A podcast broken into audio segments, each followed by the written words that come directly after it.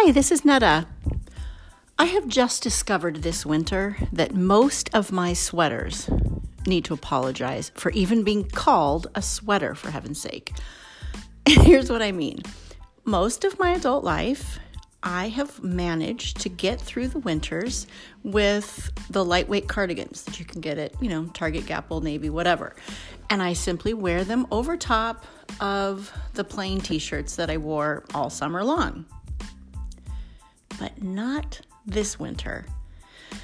You see, as you know, and I mention it pretty much every time, we live in Vermont now. These Vermonters, they don't play around.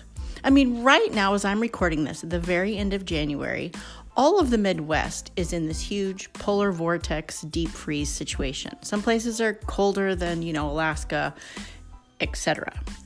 And so they're all on a shutdown. Wind chills in the 20s and the 30 belows. Okay, up, up here in Vermont, out in New England, um, we're having our second day in the last 10 where the temperatures are well below zero in double digits and the wind chill is minus 25. And guess what?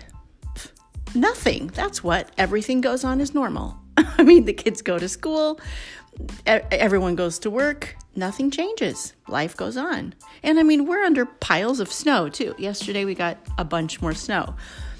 They just know how to deal with it here, I guess. So, holy cow, I have to keep coming and going and picking up the kids and going about life in this cold weather. So, my wimpy little sweaters are just not working out. And I've been thinking, how have I survived all these winters with these wimpy sweaters? Well, everywhere else we've lived, when it's that cold, things shut down and I can hunker down at home and drink hot tea all day and eat soup and not leave the house. But I can't do that here because life goes on. So every morning I've been looking at my sweaters going, You are a sorry excuse for a sweater. And I pile them on top of each other, like layer after layer of sweaters. And then I'm okay. So this morning, as I was scolding my sweaters and layering them, I started thinking that sometimes we think our faith is like my pathetic sweaters. Here's what I mean Perhaps you're familiar with the scripture from Proverbs 24. Apparently I like that proverb quite a bit. Proverbs 24:10, and I'm going to read it from the NIRV again. It says, "If you grow weak when trouble comes, your strength is very small." Or you may be familiar with the older version that might say something about if your faith falters when times are difficult, then your faith is, you know, weak. Some of us feel like we respond to trouble like my sweaters.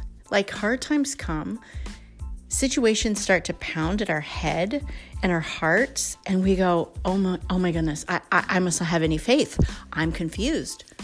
Or, "Wow, my faith must be so weak. I just feel like I'm getting beat up."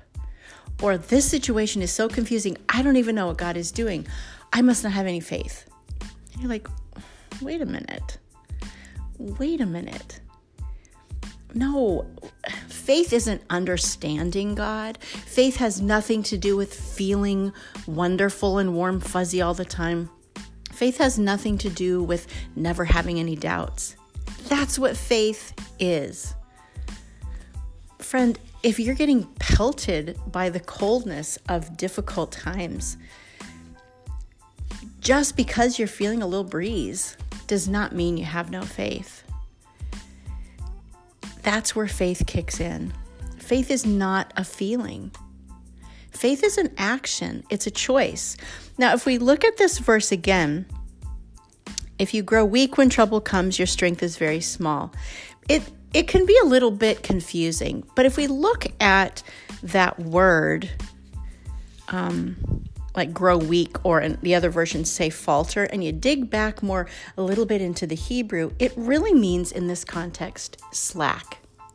In other words, if we slack off when times are difficult, that's when it's proof that our faith is weak. If we start wondering, what is God doing? How is this going to work out?